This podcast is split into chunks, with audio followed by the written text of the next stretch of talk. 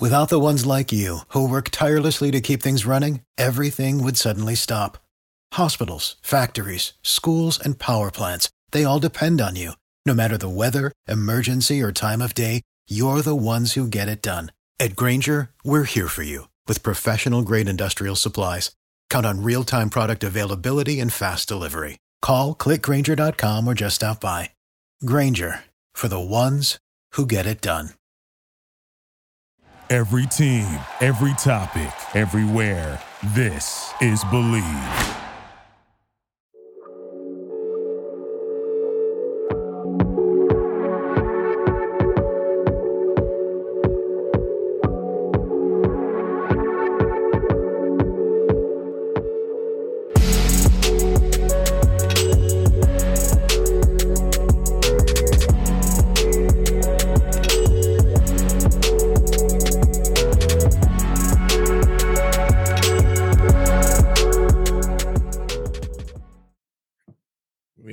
And welcome to the Bleav Knicks podcast. Matthew Miranda joined as always by Stacy Patton off of a very exciting, perhaps for some people's taste, too exciting um, victory last night for the Knicks, who held on after building a, a big first half lead. Um, and then Indiana spent basically the entire fourth quarter uh, nibbling away at whatever sanity people had left. But all's well that ends well. The Knicks were able to pull it out. Um, we may talk about that a little bit today, but like the Knicks themselves, we're going to try to look forward. Um, New York's next game is tomorrow night, Friday night, against the Washington Wizards. And we have a special Wizards guest today to help us navigate that particular franchise. But before we get into that, let's let you know that basketball is back. It's been back for a while. Bet Online remains your number one source for all your sports betting needs this season. You'll always find the latest odds, team matchup info, player news, and game trends at Bet Online. And as your continued source for all sports wagering information, Bet Online features live betting, free contests, and giveaways all season long.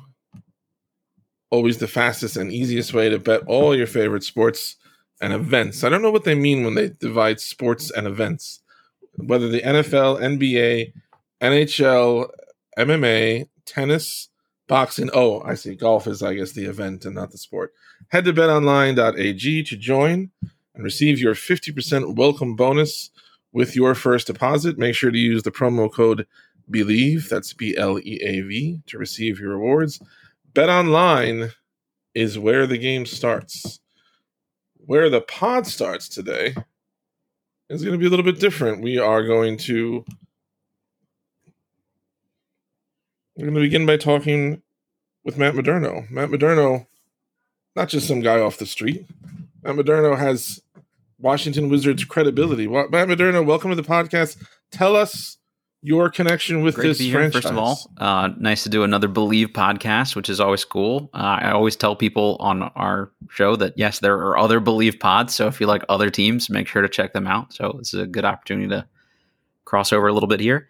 Uh, so I, I, host the Bleav in Wizards podcast. Also, I'm a credentialed media member covering uh, the Wizards for Bullets Forever, which is sort of the SB Nation blog covering the Wizards. So um, I spend a lot of time watching this very, very mediocre franchise. So mm. happy to chat with you guys about a maybe slightly less mediocre franchise. Is that fair? At the moment, but mediocrity comes and goes um, as it will. So it, it could be very. I, I it's highly possible next year the Wizards are a couple games over 500. The Knicks are a little bit under, and you know the shoe is on the other foot. I think I think for... I think we, we have company as misery loves company. I think the Wizards and the Knicks have been pretty similar. I think during the Wall years, you had a little bit. You were kind of that four or five seed area, but um, but at least in college, I think I was a Knicks fans, and most of the friends who didn't clown me for being a Knicks fans or Wizards fans as well, because that was also the peak of the Andre Blatche and Javaris Crittenton and uh, Nick Young and the when when the Wizards were always a Shaqtin' a Fool mainstay, when the Knicks weren't, um, you know, the misery really loves company, us, though, right? By trying so. to be good all of a sudden, like that's uh, that's thrown us off. That was like the third leg of the stool. I feel like for a while.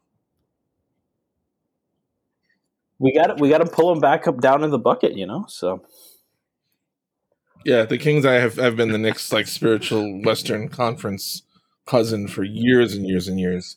Um, when did you Matt? When did you first start following Washington? Like for you, the first teams that you followed uh, were which editions? Probably the last couple years of the Bullets are the ones I really remember intently. So I remember being I don't know like a a tween yeah. and being really into Rasheed Wallace's one year with the Bullets, and then they immediately got rid of him because why have mm. nice things on your team? You just got to get rid of them as quick as humanly possible. we know all about that. so I want to start by asking you um, about basically Kristaps Porzingis um, and yeah, Speaking of not having nice things on your roster,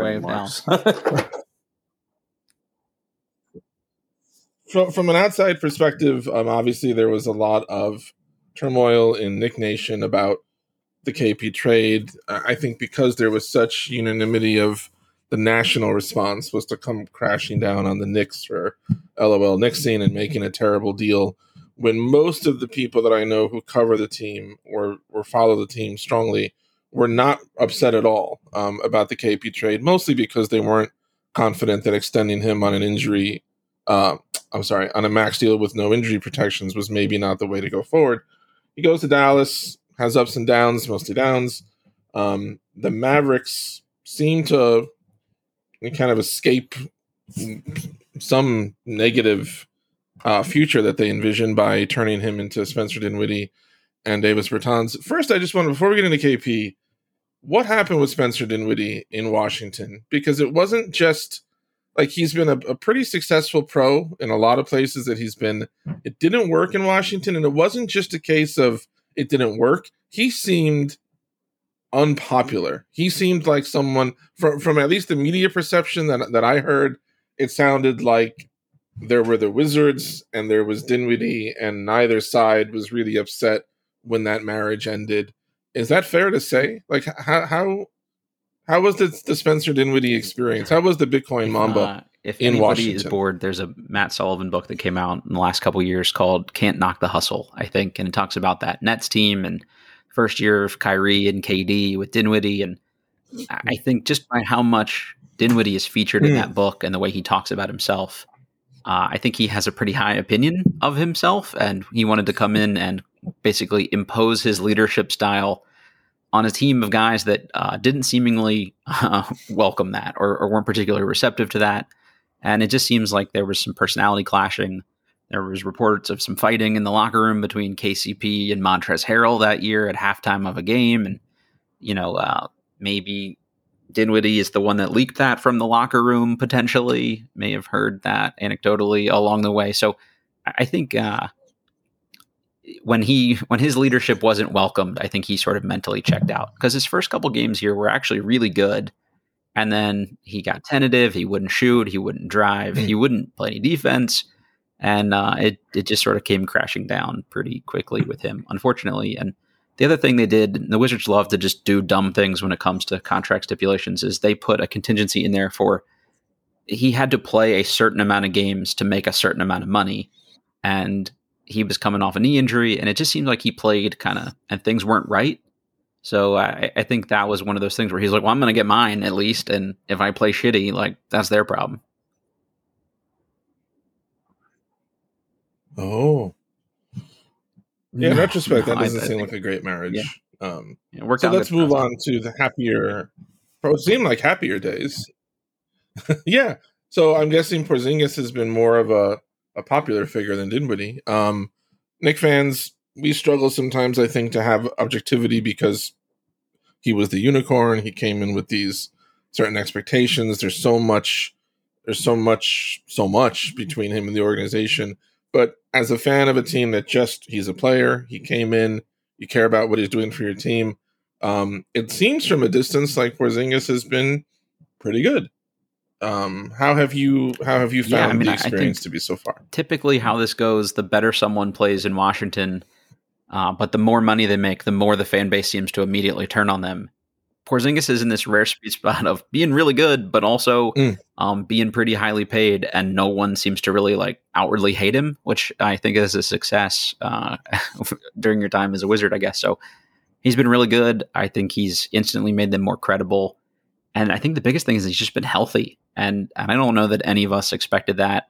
Uh, that he'd play more games than Beal at this point in the year, although maybe we should start to expect that from Beal at this point. But yeah, uh, not shooting the ball great the last month or so overall, but he's he's still a presence and big. And I think the biggest thing has been uh, the combination of him and, and, Daniel Gafford together. It seems to really simplify things for both of them, and, and, they've been mostly better with that combo. I think now the injuries with Beal out and stuff are are trying to are starting to catch up with them, and it's not his fault. But uh, yeah, he, he's been been good and well liked and I think pretty good in the locker room and stuff like that. I don't know. I think you guys can talk this better than me, but there was some stuff with him and maybe his brother being a pain in the ass behind the scenes in New York and stuff like that. But uh, we haven't heard any of that here. He seems pretty well liked. So um, I, I, hope he kind of sticks around for a reasonable amount of money longer term. But we're now in the same boat you guys were in, where do we want to give some guy with this injury history a five year deal for $30 million a year or whatever that looks like? And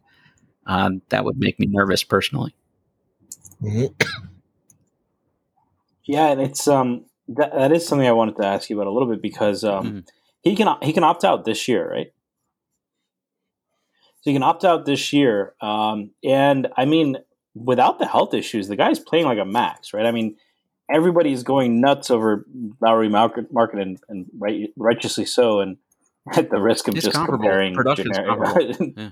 European stretch fives to each other his production is on the same level. Um, his rim protect. I mean, the biggest thing when I saw in Dallas was, you know, on the Knicks, he was our best defensive player. I think people talked about the offense a lot, but I, I was always like, you know, we drafted Mitchell Robinson when he was hurt, and I thought, man, if we could pair those two guys together, because mm-hmm. Mitchell Robinson came in as a switchable five. Um, KP KP was a guy who would like switch onto Harden and contest well and then Harden would hit ridiculous shots. So it's not like not like Nic Claxton level, but with his length and size and agility, like that. Like I thought that could be. A, he was probably he was the Knicks' best defender when he was here, and that was what really was alarming about what happened in Dallas is that um, he went from averaging like two blocks a game to like one. Now he's like more in the neighborhood of two gate blocks a game, and, and if you watch, like it's not just cheap. It's not Brook Lopez stuff where he's like just parked at the rim. No, the mobility, um, no, not to not to um, I'm not. I'm not impugning. Brook Lopez is a really good defender, worthy of all the accolades he gets. But he's he's put in a pretty um, in, in, an advantageous situation, playing next to a lot of mobile guys, where he can kind of play free safety, right? Uh, whereas I think KP does can do a little bit more of that, uh, more than that. Um, but I think that's that that's very interesting. Like, are, you know, how would they view the um, the contract? And do you think there is a, a scenario in which, and and I think you know the stuff about his brother it does seem like he's matured a lot. It seems like playing in Dallas he he was he was friends with Luka Doncic. I think one of the things that rubbed Knicks fans the wrong way was about 5 minutes after he got traded he posted a picture of him like high-fiving Luka or whatever. And and I think that it sounds petty. When you when you say it out loud it sounds like really guys. here we, we um but um but that Um, thankfully, he did not bring any guns into the locker room afterwards. But, uh, um, but um, you know, he it's um, he had all those things, but it does seem like he's matured. Um, you know, I think with him and you know another guy who's been playing really well for Washington is Kyle Kuzma, who's also been a free agent and that's what makes the, them like a very intriguing team because there's a lot of talent there, right? Beal is, you know, when healthy, a top twenty player, I think. Um, maybe maybe higher, um, depending on your opinion. Um, we've also seen from twenty seems, but twenty ish is what I would have said about Donovan Mitchell before this year. And you know, in a different situation, he's really elevated his game. I don't know if that's the case with Beal, and Beal is older. Um, but you have you have a star like that and you have these a few guys who are playing really well well above their means. Um, you know what? I think Porzingis and Kuzma are the biggest questions because, like, on the one hand, the Wizards have a shot to to make the play in and certainly the playoffs. do you keep them around, or if you think Porzingis is going to opt out and ask for a big deal, do you try to get what you can for him now? You know, send him to like a team. I have a couple of teams in mind, but uh, and, and I think Kuzma is the guy that keeps getting circulated a lot, right? yeah, I think Kuzma is the guy that's much more likely to get moved, just because I think he'll net you more in return. He probably will make less money. He's got a better injury track record, and he's more positionally versatile than Porzingis is. So realistically, I think there's better chances for teams being able to sell themselves on Kuzma as kind of a longer term complementary piece than than probably Porzingis. And it's who's who's going to be the team that balks and gives Porzingis that multi multi year deal. I'd rather overpay him for three years. It's not my money, I guess, so it's easy to say that. But uh, the long term thing would would make me nervous, and uh, I don't know. It, it's just I mean, we did a whole episode on our podcast about Kuzma to the Knicks trades with Dan Favale of Bleacher, uh, Bleacher Report. I just, I, it'll be very curious to see what he actually gets back. And I don't know, but but who are the teams that could really use a center that are willing to spend thirty million dollars to keep Porzingis as anything more than a rental? There just really aren't a lot of those teams. So if you're only going to get like, a, well, was there another team that was there another team recently that traded? for a potentially overpaid older player from the Wizards and gave up a couple of guys who are valuable for that. I have a team in yeah, mind. There, there are definitely some who may be desperate. I can see making making it work. I was actually. How did Kuzma end up there in the first place? Yeah, the, the Westbrook trade is, is obviously the the thing that they got um, Kuzma to Washington, and, and honestly the crown jewel of the Westbrook trade from the Wizards' perspective, I think, and I was actually at the Wizards last game in LA against the Lakers and like LeBron was cheesing big time, following Kuzma around and trying to re-recruit him. I think back to the team, and uh, you hear a lot of reports that that Kuzma will want to go back really? to a bigger market where he'll have a bigger role. Which I don't know that he'd have a bigger role in LA than he does in Washington. So so maybe that's um, just a little bit of of smoke from his team, but I could see the Lakers making a move. I could see somewhere like the Heat being interested. I guess if you're going to trade anything, the Wizards will not trade him unless they get a reasonable enough return. Hmm. Uh, because I think they think they can keep him and he'll get a better deal here, or they could potentially, you know, sign and trade him in the offseason if they had to. So they're waiting for a certain return back. So if you're a team, you're not going to give up the farm for Kuzma unless you're confident that you can re sign him. So if he only wants to be in a big market where he can you know, be a star or whatever it is that he wants to do. You, have got LA, you've got New York, you've got Miami. Maybe you have Brooklyn there. Maybe you have Sacramento. He could talk himself into that. You know, something like that. Philly, maybe. Um, yeah. West Coast guy originally, I think. So, you know, maybe something like that is, is palatable to him. So it's a short list of teams um, that I think he could realistically probably end up on, in my opinion. But but if, if the Wizards were offering like twenty million dollars for three years, do you think all things equal he'd still just want to? I mean, Washington I think is a pretty big market, but um, do you think all things equal that's not enough, or do you think? I mean, I would imagine financial, just the, the contract is the have to overpay to keep right? him by all accounts, and I think even if he likes the role here, if I'm his management, I'm saying I'm probably not going to stay in Washington unless you throw me the bag because the Wizards are one of the few teams that are dumb enough to not trade someone and then panic. I mean, what do you think the bag twenty million dollars a year, and not he's not really very good at basketball at this point. Uh, and Aaron Gordon makes twenty million dollars a year, and John Collins makes thirty million dollars a year. Uh, I mean, those are he's better than the first two, and probably equivalent to the third guy. So I, I bet you he's looking for something in the four one twenty ballpark, and I, don't know that he's a thirty million dollar person player personally, even though he's a guy I really I really like. So um, maybe he'd take a discount to go somewhere he'd be a little happier. You know, his girlfriend's a model, so maybe L.A. or New York is somewhere that would be a little better for them uh, from relationship perspective. I don't know. You know, you never know what guys will factor in, but typically the Wizards are not the team that gets uh, discounts for people to to resign. So I, I'm not optimistic that they could get him on the cheap personally. It was it was always it was also it was always strange to me that KD like and I'm not I'm trying not like I don't mean like the, the Knicks haven't been listed for a lot of free agents or the last team to talk, but it was strange to me that KD never listed the Wizards at all. Like he's from the area. They had Beal at the time.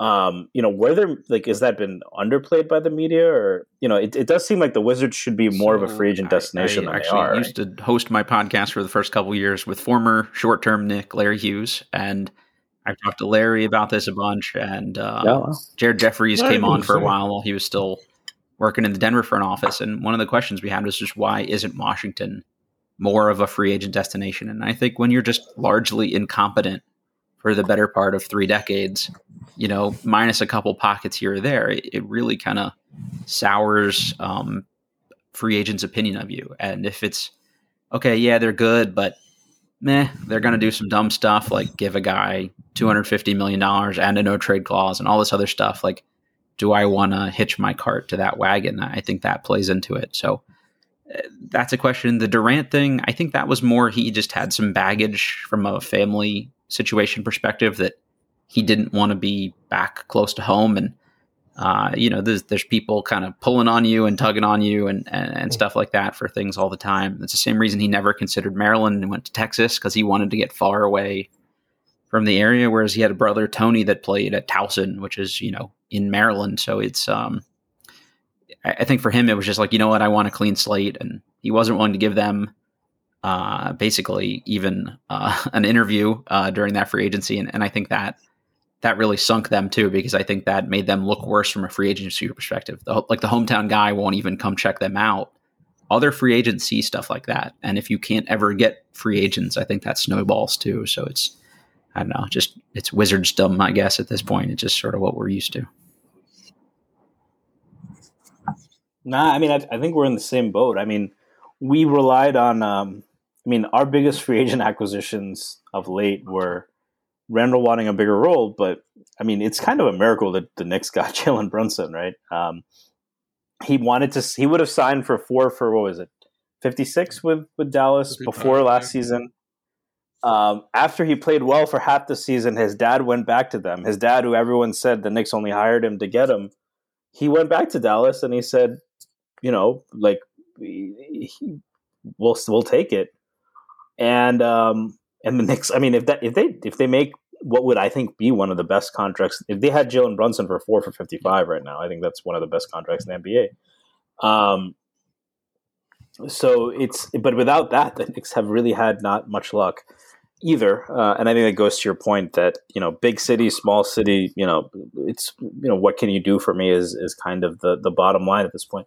So getting back to what we were talking about, so if you had to you know, if you had to give odds on Kyle Kuzma and Porzingis being back on this team next year, what would you set kind of the like odds a ninety percent chance guys? Porzingis is a wizard next year. I think they're willing to give him the money, whether it's the smartest yeah. thing or not. I think he says.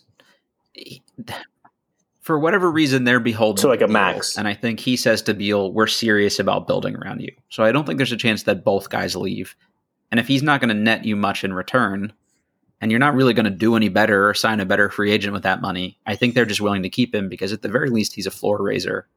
Whereas if Kuzma can get you something back, I think there's more of a chance they'll trade him. But this is the team that supposedly got offered two first round picks for Davis Bertans at the deadline from the Celtics and passed, and then re signed him to an $18 million a year deal that immediately looked terrible. So could I see them not trading him if they don't get like a big time offer and then throwing a bunch of money at him in the offseason too?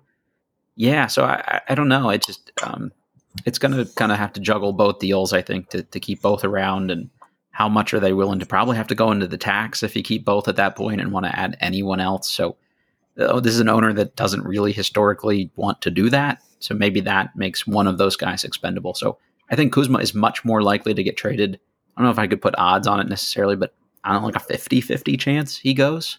I think almost the whole league assumes he's like 100% gone.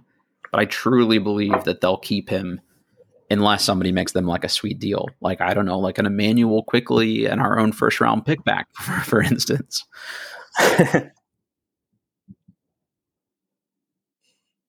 what would the yeah, what kind of deal would you because Washington doesn't strike me as I don't. I don't. I don't always know what to make of them. They don't seem like a team that that is in tank mode. It seems like they want to be competitive, they want to be decent.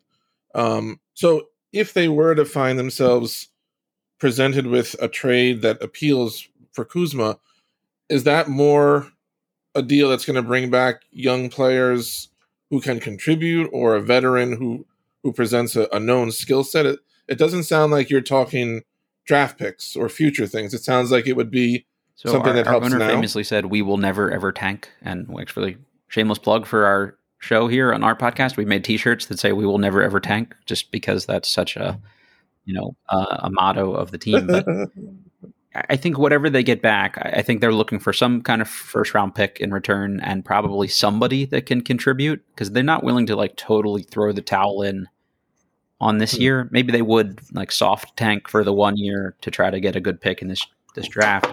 I think that's why the Knicks are so appealing is because you guys have our 2023 first round pick, assuming that we don't uh, miss the playoffs, which they are going to try very much to make the playoffs. So either way, we'd like to get our pick back long term because that limits their ability to trade future picks.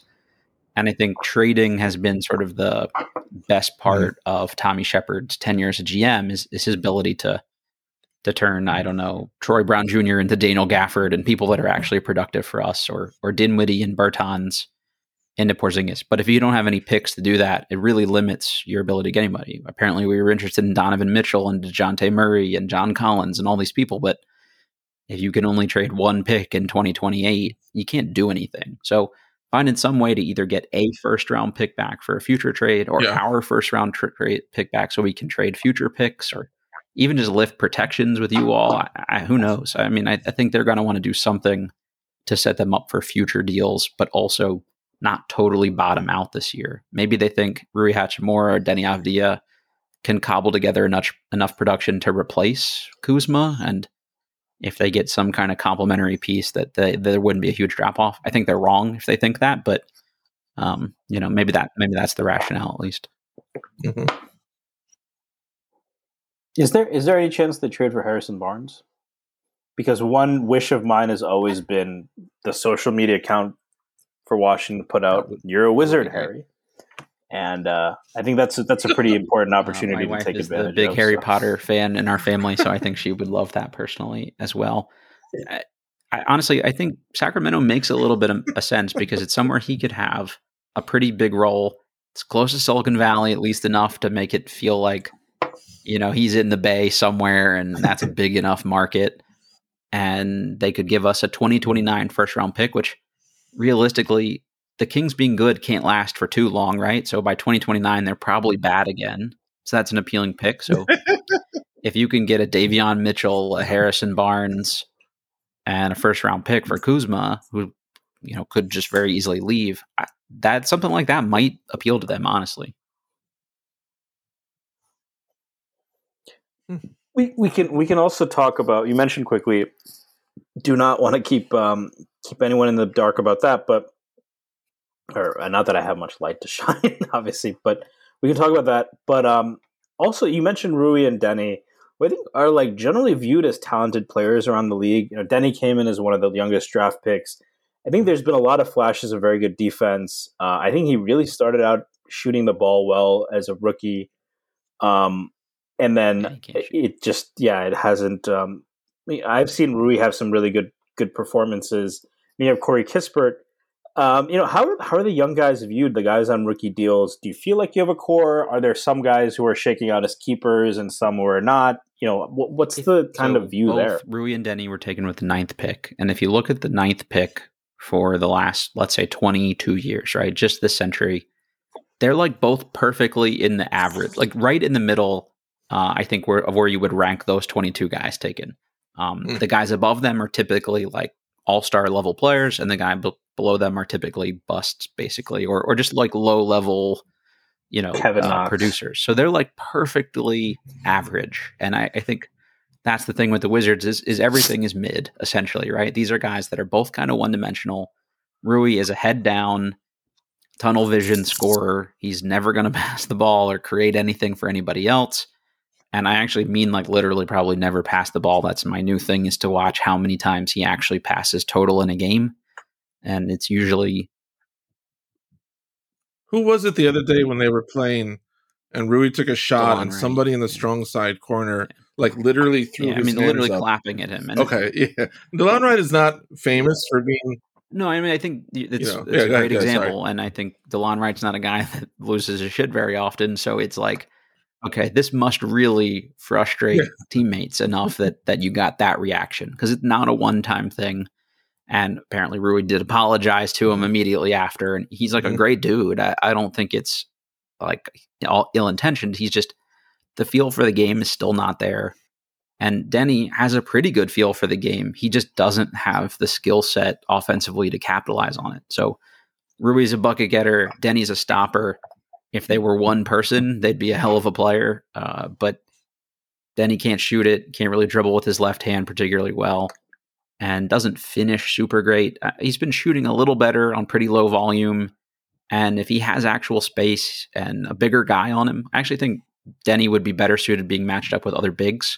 And teams have been putting centers on him, uh, and that maybe is too big. Yeah. But somebody where he has some kind of quickness advantage, um, he can get to the rim a little bit. He was really good the other night. He finished strong. He had 20 rebounds. He played really big with Porzingis and Kuzma out.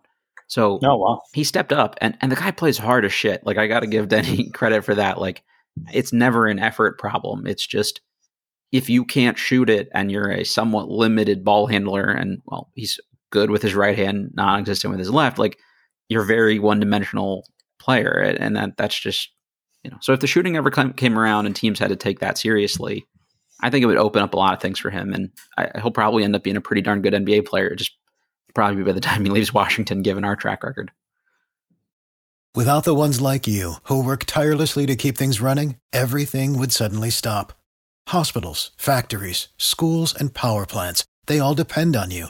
No matter the weather, emergency, or time of day, you're the ones who get it done. At Grainger, we're here for you with professional grade industrial supplies. Count on real time product availability and fast delivery. Call clickgrainger.com or just stop by. Grainger for the ones who get it done. Yeah. And um, and so and then the third rookie is guy a lot of Knicks fans wanted mm. in Johnny Davis. Um, and I think that was um, what's been rumored. That was that sure. he seems like a very Tom Thibodeau type player, hard nosed defender, gets to the rim, all of that. At least that was his mo in college. Um, you know, and I think he's been. I think it's a lot of it is unfair, but from summer league, fairly or unfairly, he's been seen as like you know, I don't want to use the word bust, but people, it, has been underwhelming mm-hmm. compared to a guy like Mathurin. Like, I got into arguments with people. I was higher on Davis than Mathurin coming into the draft, and so far that seems a little bit maybe incorrect. Um, you know, do they like because you're talking about three guys who are probably going to be trade assets, and I think the Knicks have these conversations a lot about guys like Quickley, like, all right, good player on a rookie deal. Is he a keeper? Is he someone on our team?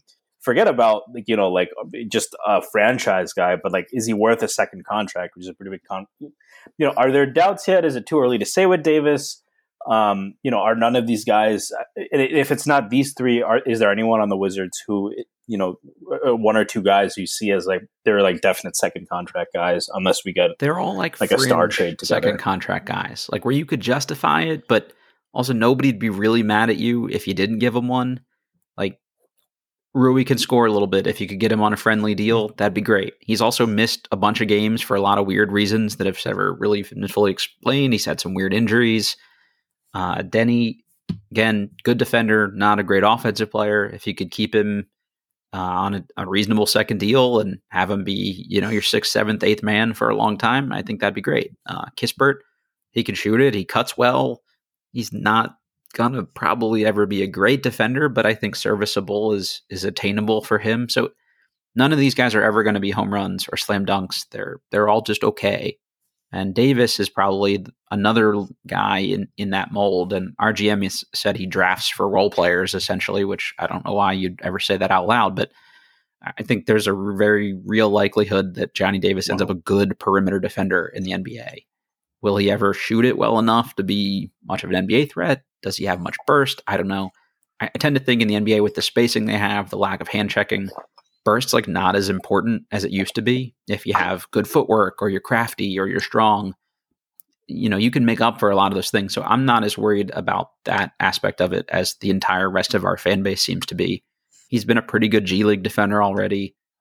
But yeah, he just doesn't seem like he can shoot it. He doesn't look confident. When he does play NBA minutes, it's hot potato. Like, please take this ball back away from me as soon as humanly possible, which is weird for a guy that scored hmm. 20 points a game wow. on a college wow. team and was conference player of the year. So, and had, and he, he was talked about having, for yeah. lack of a better phrase, that dog in him, right? Like, he was that guy in the draft, you know, like, he also played for a very like heavily that, so. regimented, big, you know, system college team. And, you see that every year with Wisconsin that they just sort of plug and play. And uh, you know, he was the de facto scorer last year, right? And and now they just kind of keep the machine rolling without him. But took him a year to figure it out in college.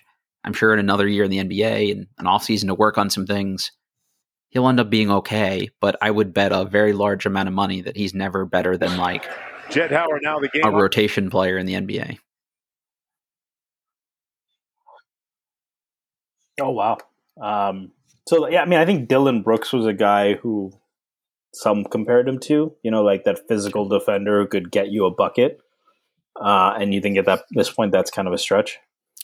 He's smaller than Brooks, so he'd probably be like the guard guardier version of that. The Wizards supposedly drafted him with point guard of the future in mind, which didn't really even make sense to our coach seemingly on draft night. They didn't seem to, you know, clue him in on that long term plan, but uh, this is a guy that has like limited ball handling, not limited passing and and and creation for others. And it's like, yeah, he's a point guard because he's six foot two and a half. Uh, so I don't know. We just do dumb shit. It just doesn't seem like it'll be a fit here, and uh, they're going to try to shoehorn him into some role that he's probably not well suited to actually play longer term. And again, another guy that probably would end up blossoming as like a Courtney Lee type, maybe like less athletic version, but kind of an undersized wing uh, that can that can guard people, maybe get you a half dozen points just to a dozen points, depending on how many shots you give him, and and maybe not be super efficient. That's probably where where he ends up at this point. I think. Makes sense. Yeah, uh, I think. Um, yeah, and, and development and, and all that comes into it too. Um, so getting back to Quickley, I know there's been a lot of kind of interest on the Raptors side on him and, and maybe some other players in the Knicks. So Ian Begley, the Knicks, you know, probably one of the more credible Knicks reporters, I said a couple times in the past week that the Knicks are no longer. They were previously open to to conversations about Quickley. Um, he's been, you know, so to provide context for those who may not have been watching. Um, RJ Barrett has been out for the, he just came back for the first time yesterday but he was out for a few weeks and Quickley was playing in his stead and uh, was, I mean, I think half the games he had more than 40 minutes. Granted, Tom Thibodeau is going to Tom Thibodeau, but he's just been playing a ton of minutes with uh, on the Knicks with RJ out. Um, and I think I don't think it was a coincidence that after that stretch where he's been putting up good numbers, shooting the ball better, uh, his defense has been a real revelation since his rookie year. And and you know he does the, the thing is he's shooting the ball worse from three. He's only shooting 33% from mm-hmm. three, and that's supposed to be his main attribute. But everything else in his game has improved so much, right? From when he was a rookie. That's what he's giving. So the Knicks, I think, are less inclined to want to trade him.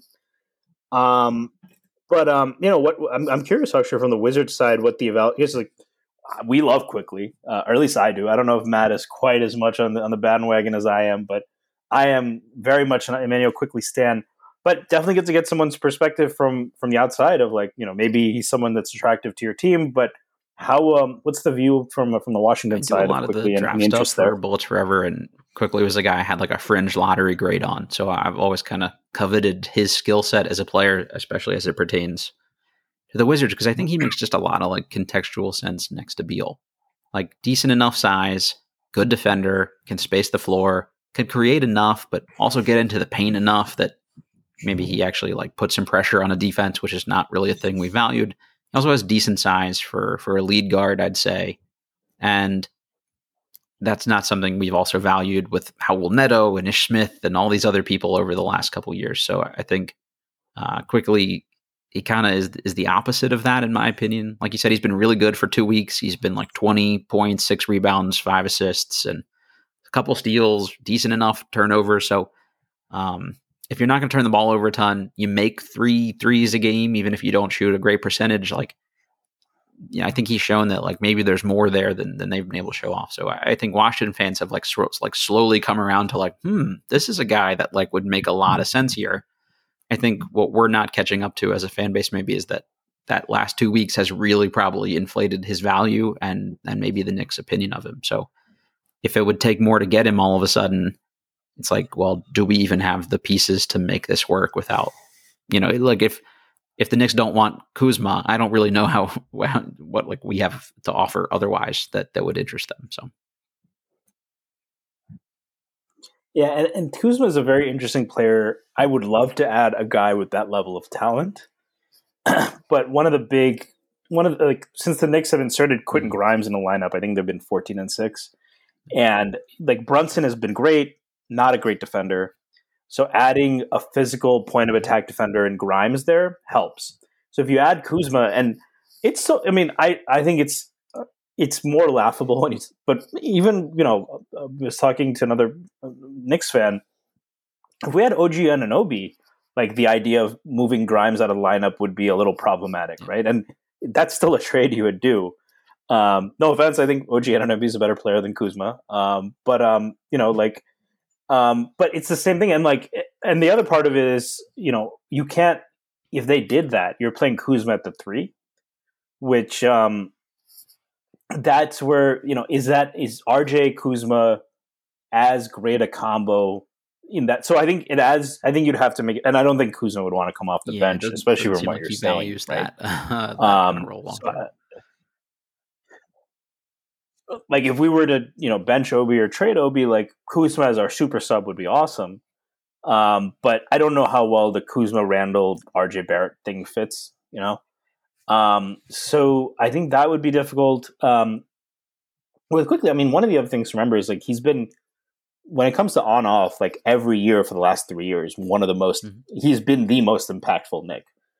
Um, that's often with large stretches of not shooting the ball well so the def and, and, yeah, I think you're spot on. Like he's the exact guy I would want next to Bradley Beal, or like kind of any high usage guard, um, because he can he can share responsibilities, but he can also play off ball. It's it's one reason I love Brunson and why I, will say it again. I think Dallas was really stupid to let him go because there's a, a lot of guards are either great on ball players who can't really who are just going to watch the, the game when it's when they don't have the ball in their hands Westbrook is the extreme example, but even guys like Ja Morant, even like Dejounte Murray is not a terrible catch and shoot guy. He's not a great shooter, but like Dejounte Murray, I think that's where they're struggling a little bit, right? With him and Trae, where it's not even just about can he shoot, it's just you know, it's just the the willingness to play off ball. Um, Quickley has that, and I think that that gives that to you. Um, but I think that the Knicks, the Knicks have said that I think that um, like a first is the minimum is like the floor right? They're, they definitely want a first. It sounds like i would imagine it's either unprotected or very lightly protected or something like that would end up being a top 10 in, on, in the draft. Um, kind of on Quickley also I'll, I'll ask you this because i was also someone who was higher on him pre-draft. Um, i actually wrote a piece of the strickland about him. Um, I, I, had there were a couple of reasons that were interesting about his profile that stood out to me, but I'm curious as to what um what stuck out to you about. I just thought that Kentucky, pre-draft like fit was weird, and, and that whole team, and we've got a bunch of like should be kind of more ball dominant guards than they are. Like Quickley in the NBA is not going to be like a ball dominant guy, but at the college level, uh, I think you would want him having more touches, and they didn't really know what to do with him next to Ashton Hagans, and it, it just seemed like a guy that uh, with with more thought put in, in mind about what his ideal fit was could it could really blossom uh, longer term. But it's exactly what you just talked about. It's it's somebody that has decent size can do a little bit of everything and you know is probably never going to be like a star player but could be a star role player i think for for a team if if given kind of the right opportunities. Yeah. And and i think on that note like what really was like as a prospect, he he was basically JJ Redick in college, or that was his role that he had to play, right? Sure. Like off ball. Sh- I'm not saying he was as good as JJ Redick. JJ Redick, I think, was awesome. Uh, but he was SEC Player of the Year. But like he was a, a point of attack defender and an off ball shooter for the most part. And what was really weird to me is like his free throw rate was close to 0.5, which was like that's usually like that's usually you see of like the physical, you know, like the the guys who drive downhill, and that wasn't a big part of his game, but he was so good at drawing contact.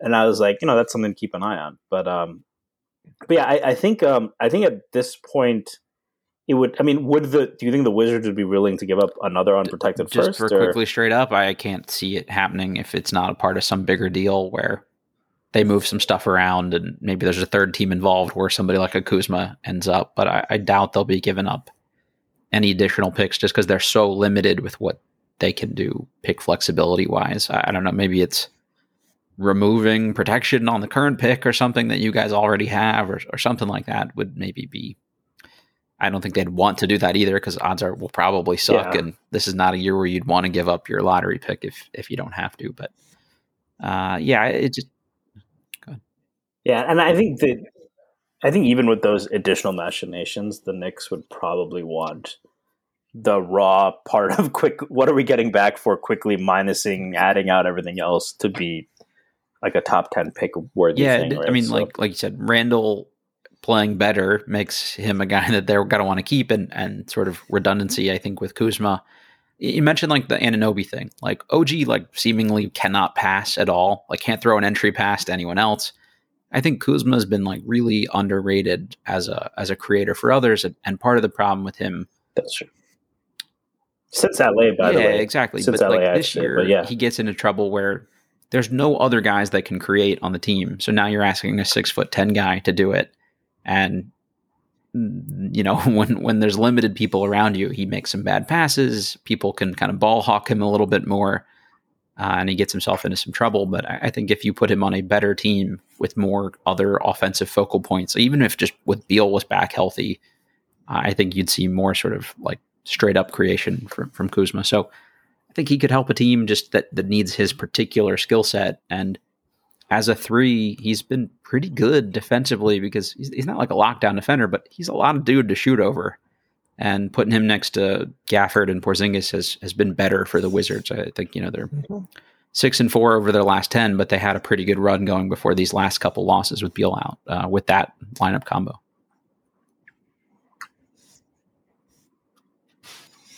So I feel like we've talked a lot about all the planets and all the moons in the Washington solar system, but Okay. I want to ask a question about the sun, which is Bradley Beal.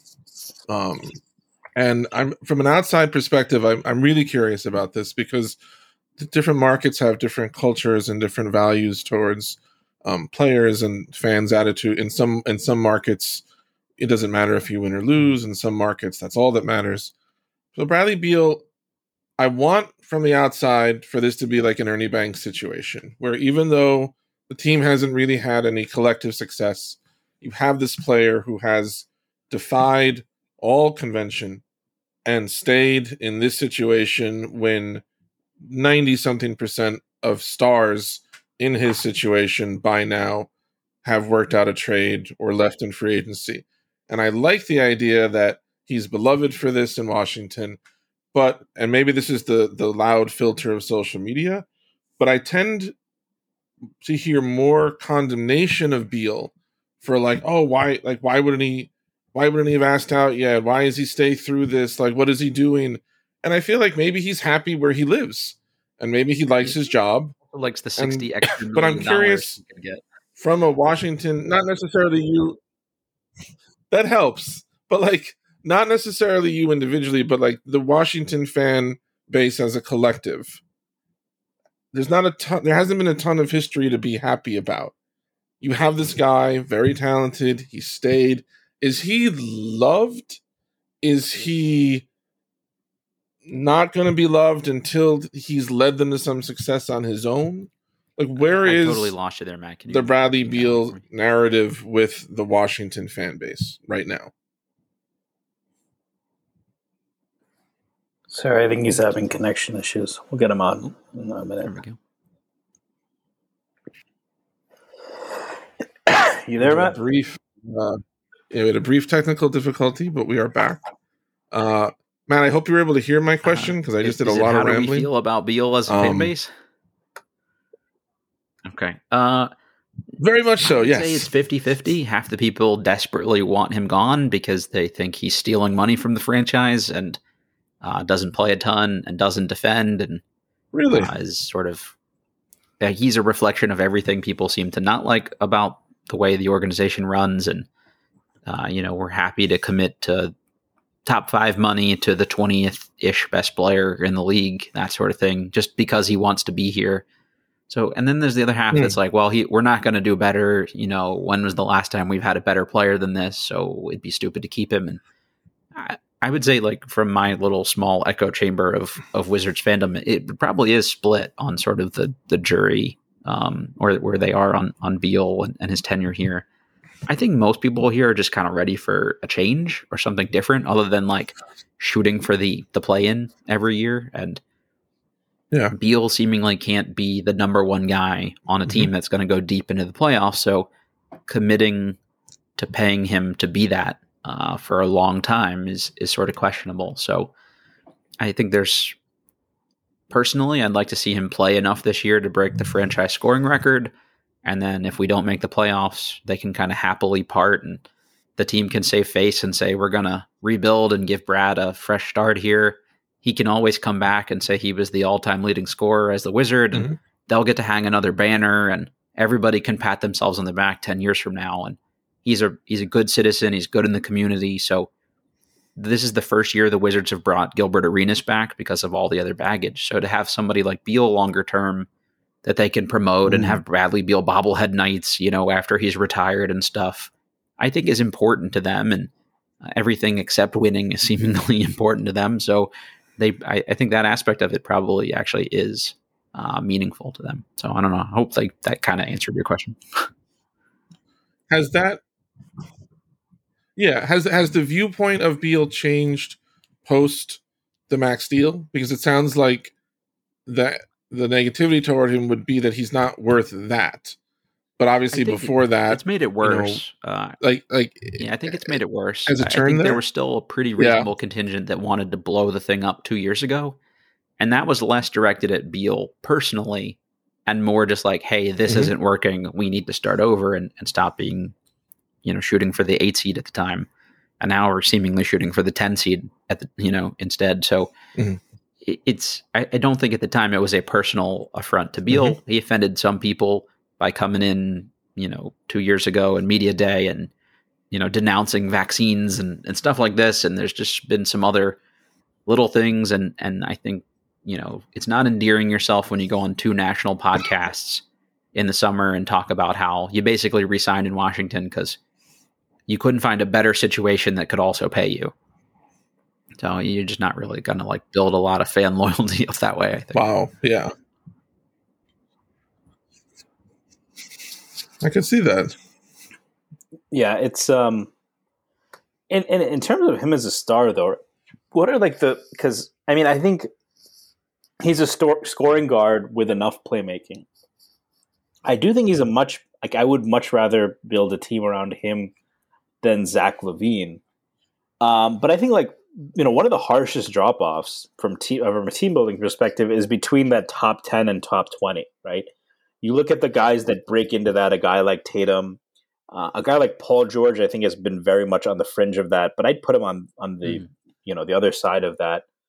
Um, and I think like this was a discussion that a lot of Knicks fans had, um, you know, during the Donovan Mitchell talks that kind of dominated all summer.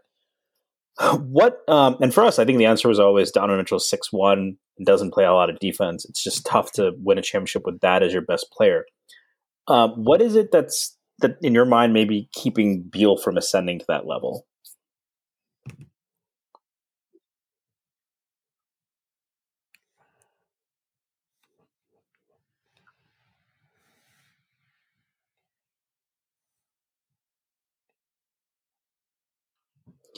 That make, makes sense. We we've talked a lot about um, kind of the more macro issues around both these teams, but there is a game to be played on Friday um, between these two teams. Uh, so the Knicks have been a very streaky team.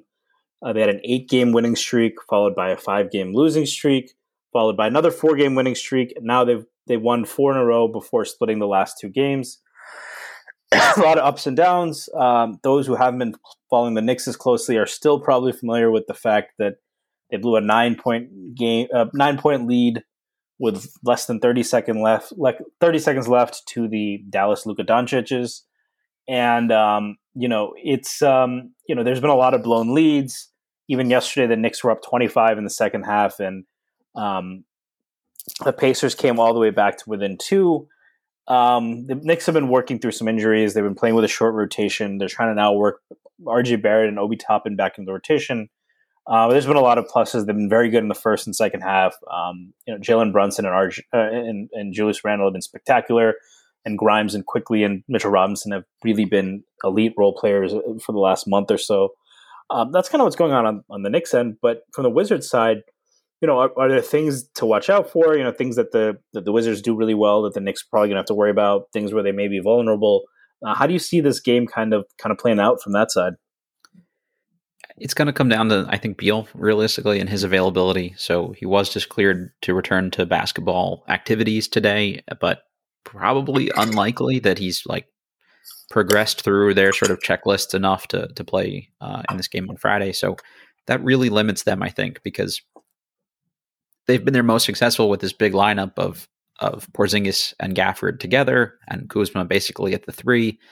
The problem there is, is you're very limited from a creation, penetration, and shooting, you know, spacing perspective. So when you take uh, Beal out and replace him with somebody like Corey Kispert, you keep the shooting, but you lose kind of those other things that Beal brings and just the attention and, and gravity that he has as an offensive player. So that'll that'll really hurt them, I think. And and they've struggled without him the last couple of games because Kuzma's really your only other guy that can penetrate and create for others. And you just don't want him having to do all of that by himself and, and have that kind of high an offensive burden or workload because it's Monte Morris is fine and he'd be a really great backup for somebody, but he's not getting into the teeth of the defense and, and drawing a lot of attention and creating like good looks for other people. And it's really kind of on Kuzma and what he's able to do uh, to create some of those looks. If if he's sloppy Kuzma with seven turnovers and shoots seven of twenty three, the Wizards probably lose by a dozen. If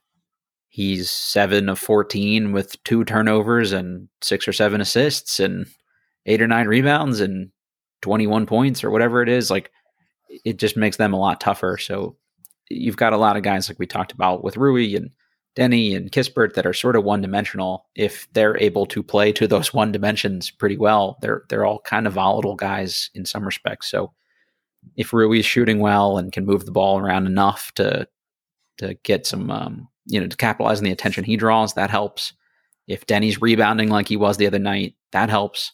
Um, like I said, Porzingis and Gafford did both just miss this last uh, game. I don't know their status yet for Friday as well. If they're both out, you're going to see a lot of Taj Gibson, a name you guys will be very hey. familiar with, and uh, Anthony Taj Gill. Gibson. Which, if you don't watch the Wizards, you probably have no idea who Anthony Gill is, and and honestly, like nor should you. Sorry, Anthony Gill, if you're listening to this, but really nice guy.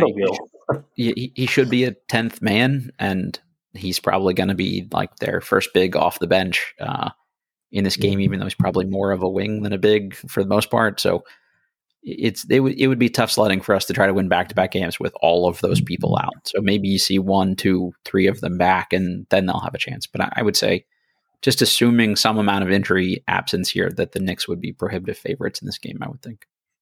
How um so how often if Porzingis is healthy, how often do they play five out with him at the center?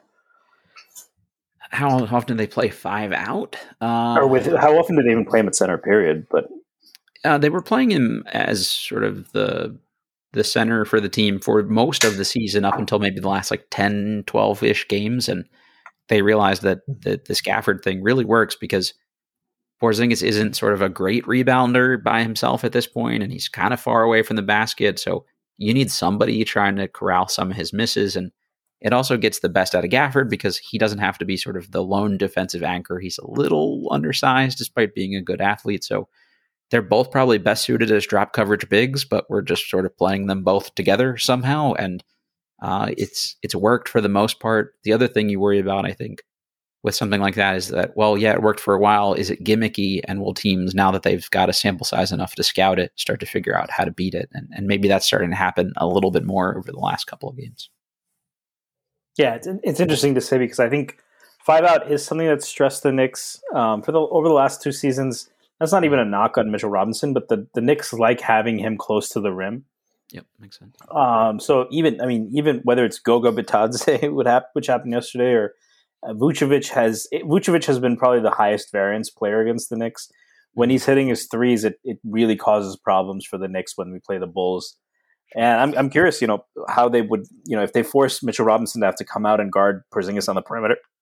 Um, you know, the, the part of what's helped is the Knicks are playing a lot of better perimeter defenders, but the reality is, you know, uh, Jalen Brunson has to play 35, 36 minutes.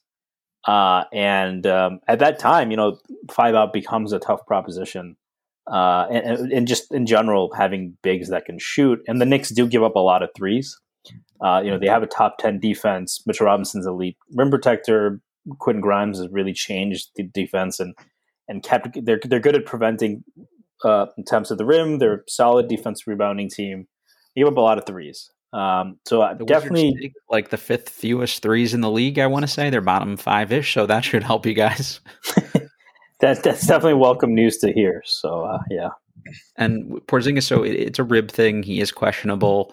Uh, if he doesn't play, like I said, it, it, really then becomes well. We'll see what Gafford's status is. He might also be out. He can't shoot it. Gibson can't really shoot it. Anthony Gill, who I mentioned, is shooting below fifteen percent from three on the season. So, uh, so know, with the Knicks' luck, it'll be Johnny Davis's fifty point. So welcome to the NBA game. I, I could die happy on the spot if he came in and scored ten points. So we'll, we'll we'll see what we can do here. I would expect him also to not play at all in the oh, game, probably. But. A lot of injuries sounds like. Uh, yeah, Davis got hurt in warm up the other night, but even if he were healthy, he probably wouldn't play for them. He's just not really even in the rotation mm-hmm. at this mm-hmm. point in his career. So we're just about out of time, but there's a question I've always wanted to ask a Washington person, and you are that person, oh. Madreno. Okay, I'm nervous. Who is who? Yeah, you can be a little nervous. Who is the Wizards' biggest rival? Oh, the Wizards' biggest rival. Uh, I think we hate the Heat. Is, the, is the answer no one? Because I can't think of one. Yeah, I, I mean, for the last the last decade, it would have been Cleveland, honestly, because LeBron yeah. them out of the playoffs four straight years. Or there was some bad blood with the Bulls. You know, there was a postseason brawl, actually, I think yes. with Taj Gibson a second time too, you know. So like there's there's been some shenanigans there. I think fans in Washington seem to hate Heat fans also because every Heat blog spends all of their time talking about what they could do to trade for Bradley Beal. And it's usually like hey, if we gave you Jamal Cain in a second round pick, would you give us Bradley Beal? Uh, so I think there's some some bad blood with them as sort of just a you know an amorphous fan base without a face to it. But in terms of on court production, yeah, I would say probably Cavs or, or, Bulls has been the one for the most part. Uh, maybe I'm missing somebody obvious, and I don't know if anybody listening to this, uh, you know, has a has. I'm just glad you guys still don't have a grudge over Earl Monroe. So. yeah, I mean, honestly, that would be cool if both these teams could have a rivalry, right? I mean, like, I, I, that'd be something I'd I'd want. Really, never it. happened. Yeah, they're, they're just never relevant at the same time, and honestly, it's because most both teams have not really been relevant for the most part for the last twenty five years. So, um, mm-hmm. it, I mean, the closest thing is that preseason game where uh, Marcus Morris bopped the mm-hmm. ball on um, Marcus Morris, That's who I who we now refer to as the guy who was turned oh. into Immanuel Quickley, uh, which was it was also Quincy Acy. Quincy Acy did go after John Wall in that famous game where the other four Knicks on the floor like basically walked away and had no interest in supporting Quincy Acy against the Wizards at all. That always stands out to me. He got so pissed and he came up and like I remember Carmelo just like drifted off the floor. He could not care less. I'm not getting suspended. They're not docking my pay for this bullshit. Yeah, no, not no, it, Acy, man. I the cat. I actually forgot about those Cavs series, but there's a lot of fun. Uh, I, I always had a I had a soft spot for the Wall team. I always liked John Wall. I, I generally like very speedy players. I I'm still a Kira Lewis Jr. believer. Um, obviously. John Wall was a was a much better player, but I've always been a fan of Walls. Um, I was a fan of those Arenas teams. I think they even they played a four or five series with the Cavs before LeBron even got there, right? And it was like Larry Hughes and um, Uh, so so Braun was there um, on those teams, and then Larry uh, got sort of stolen away in the dark of the night because our GM tried to lowball him, and Cleveland was like, "Nah, we'll we'll throw you the bag." And he's like, "Cool, I'm going to go to a better team and make more money." Uh, okay, Mhm. which Mhm. uh, Larry's my guy, so I, I personally don't blame him for that. If someone's trying to to give you the runaround, but yeah, they they had a playoff series before that against LeBron, and you have the one where LeBron whispers to Gilbert Arenas on the free throw line, and Gilbert misses two free throws and loses us the game. And that's they had. Antawn Jamison on that team too, right? Jamison. Antawn and Jamison. then when Larry left, they traded Kwame Brown for Caron Butler, and then we played them a couple more Yeah. times, and uh, we're just never Caron helping. Butler But- was nuts. Those Let were some ask- some contentious series, yeah. yeah, they were. I mean, there was some Oh, yeah. definite bad blood there, and you know, the Mhm. people were bringing their favorite rapper to beef with other people's favorite rappers, and uh, it was very like early mid two thousands. um, Sean Stevenson, I forgot about right. that. Oh my god, Yeah, this Soldier Boy. yep. Nah, those were the fun days of the NBA. You don't see Those that were too crazy anymore. days. Oh my Now you just got Drake walking My, around uh, being corny and stuff. Oh, Uh, is, is there My any Washington- rivalry between the Knicks and the Nets? Does that exist at all? I Um, would say it's become more of one. It's it's never been. It's kind of a similar thing with Washington, where they have never been in each other's way for anything serious. But Mhm. Since the Nets moved to Brooklyn, there's definitely more uh, intensity. I think because the Nets have functionally been relatively so much better in Brooklyn, even before KD and Kyrie, than they were in New Jersey. Um, you only had in the '90s, like for like a year or two, the Nets were coming up when the Knicks were good, and then John Starks like broke Kenny Anderson's wrist, and the Nets were never good again. And then Drazen Petrovic um, passed away. But since coming to Brooklyn, especially, it's more intense because now you have vocal net fans at Madison Square Garden. And when the Knicks go to Brooklyn, it's much more of a split, even though I think it's still mostly Knicks fans. In New Jersey, mm-hmm. it could be it could be like, you know, 70, 70 30 Knicks fans over net fans. yeah, I, I My think thoughts. there's I don't know how Stacey feels. there's there's definitely a there's legacy fans from New Jersey who, to be very transparent, I have more respect for, um, who are always Nets fans. Sure. Um, I would say that online, my experience has been online. There's a much bigger Nets Knicks rivalry than in real life. Mm. Um, I have friends who live in Brooklyn or moved there, who live very close to the Barclays Center and go to the games, and they're Nets fans, and we talk hoop and have a good time. And then you have certain, uh, without naming names, geriatric, very bitter anti-Knicks fans who are Nets fans. You have ESPN who has constantly tried to play up this, you know, are the Nets taking over New York thing. I think it seems like right now because of KD and Kyrie, the Nets are getting more exposure. You know, they had Nic Claxton actually had more votes for the All Star game than Randle so far. Um, so those things are happening, but um, to answer your question, I don't, it's not a rivalry because like neither the both teams have not been good at the same time, and as many strides as the Knicks have made, Tom Thibodeau has not beaten the Nets, and they're they're a better team than us right now. Um, they are legitimate title contenders. I'd still probably put Boston over them, but Brooklyn might as have as good a shot as anyone to, to beat them, especially since Milwaukee is looking a little, um, even with Middleton healthy, Vulnerable. not as great. Yeah, yeah. Yeah, um, but you can't. I don't think you can call it a rivalry when one team is better. And I think for most of um, most of the '90s, the Knicks were the better team. Most of the 2000s, neither was very good. And then right now, the Knicks are respectable, and the, the Nets are, are an elite team. And, um, and Jason we'll see. Kidd I is think raising his hand about those That's two right, finals run. Yeah. Jason, that was early 2000s, and those I, no, I, they they were the those were the least entertaining championship contests contests I've ever watched in any sport. Yeah. Um, like I mean, think about like think about AI and those Sixers that were so overmatched against the Lakers. That was it was four one. It was a good series. Um, the Nets series were at no, and I'm, I'm not trying to rip the Nets. I was just legitimately I was rooting for them. I I, I liked Jason Kidd at that time. Um, I liked Vince Carter. no. Um, so, um, but to answer your question, I think the rivalry exists a lot more online and in the media space than within Knicks and Nets fans. But a Subway Series would be very interesting. Uh, you know, it's very possible. You know, if, if the Nets finish with three seed or two seed and the Knicks are six or 7 mm-hmm. I think it'd be pretty interesting. And um, you know, if, if they both have a sustained, that's the that's the big missing thing. You need two teams to have a sustained period of success, right? Right. And uh, at the same time, so I'd like to see that. It'd be fun from a from a distance. I think it'd be great if it if it happened. It'd be really really fun. Uh, the city hasn't really had that outside of baseball, um, and the Mets and Yankees. Oh, there's only so many games they play, and only so many of them are meaningful. It's very exciting when the Knicks and Nets are playing a game that has juice. I just wanted to. I, I don't have a reason ever to say this with another guest, so I just wanted to let Matt know that um, I'm old enough that my first exposure to Washington Bullets was um Manute Bol, and like I loved Manute Bol. Like those are the old and Michael Adams. They, they used to have Manute who was seven seven. They had Muggsy Bogues.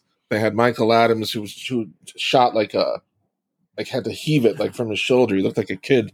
I loved those teams, and on NBA Jam, my my barnstorming team was always I would take Washington, and I could get Manute Bol and Yi Jianlian on the same squad together, and that was my like bizarre NBA jam. Those were my guys, man. So much fun. Manute Bol was great on the Bullets.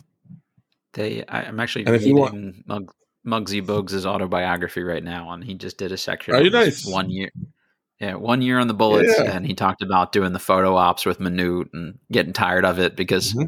I guess Tony Kornheiser called him uh, the circus act or the freak show or something. So he hated doing those kind of photos, but they're they're hilarious to look at a five three guy and a seven six guy. I remember the poster.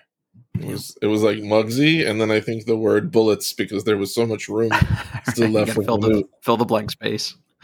Mm-hmm. Well, maybe uh, maybe that could be a good recruiting tactic for uh, for Bol Bol, right? For the yeah, Wizards. Who's the shortest player in the league right now that we could go out and get to uh make a draft Max Abmas out of Oral Roberts is like five eight. They could put him next to Bol Bol. That's pretty close. yeah. Uh, well, right, thanks um, again, Matt, for uh, yeah. for joining us. No, no, no. Um, is there before we get out of here? Is there anything you want to plug or? No, this has been a lot of fun. I'm I'm happy to do this anytime you guys want. I think I've even suggested to our network that we should do some more sort of cross promotional stuff across the other Bleav podcasts. I think most of the people that listen to our podcast like truly did not know that there was a network of other podcasts. They just thought we named our show "Bleav in Wizards" because who believes in a wizard realistically? Uh, but yeah, there there are other podcasts. You guys do not a great muggles, job. right? Sorry, that, was yeah. my last Harry Potter joke, but it's the best. Um, so yeah, I mean, there's there's uh, there's a whole network of us out there. So it's cool to do this, and, and you guys mm-hmm. do a great job. So I I'm I'm glad we got it together. Likewise, Thank so Thanks so much for coming on, and uh, yeah, just a reminder that the show is presented by BetOnline. It is also obviously presented by Stacy and I. Um, you can follow the Bleav in Wizards at the Bleav spelling gets a little funky. B L E A V I N Wizards. Um, Bleav in Wizards, and uh, we will wish Matt Mardona's Wizards well every night other than tomorrow night. Um, right it would it would be fun to see Washington. I like I I always like the East better when Washington has some buzz, and those games, you know, can be very exciting. It's a, it's a fan base that deserves more than they get, and when the team has any kind of buzz going, it's a really fun place to watch a game. So I hope that things um, same. I'll add same with Maryland and Georgetown too. I'd add it's just a, it's a great basketball area. So all all mm-hmm. three are not great at the moment. Yeah. yeah. yeah, not, uh, since a lot of people are asking me, I'm happy to be the Georgetown coach. I don't know if anyone saw that, but you couldn't do any Dare worse. you come uh, for Patrick Ewing's job on the air of a Knick podcast? Jay, the guy who clowns us all the time too. I, I was not a fan of that tweet, but uh, but yeah. Mm-hmm. Same. Well, Same. we hope you enjoyed this deep dive into Middle Atlantic basketball, and we will see you next time. Take care, everybody.